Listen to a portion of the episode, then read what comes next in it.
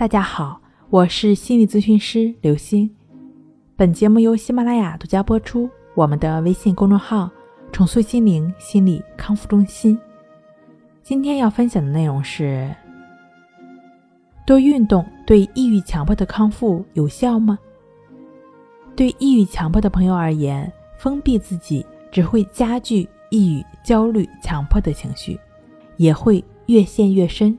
因此，多出去走动，接触外界，或者是专注去做一些力所能及的事情，对于改善抑郁症状、焦虑症状、强迫症状都是非常有帮助的。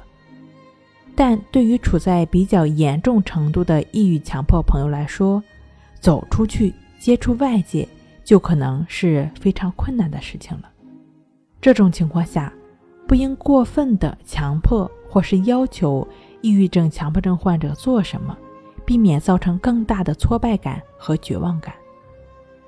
如果抑郁强迫朋友无法保持基本的生活状态，且严重影响生活秩序，那么首先考虑的是积极寻求专业的治疗，而不是一味的去强迫患者做些什么。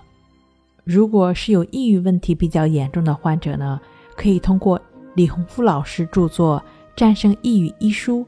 帮助自己运用三大疗法，每天一小时，三十天摆脱抑郁，身心全面蜕变。如果是有强迫焦虑问题比较严重的朋友呢，可以听一听一句话治好强迫症的音频。很多朋友通过书上和音频中的方法，正确持续的练习，都有了不错的改善。相信这些方法也能够帮助到你。好了。今天跟您分享到这儿，那我们下期再见。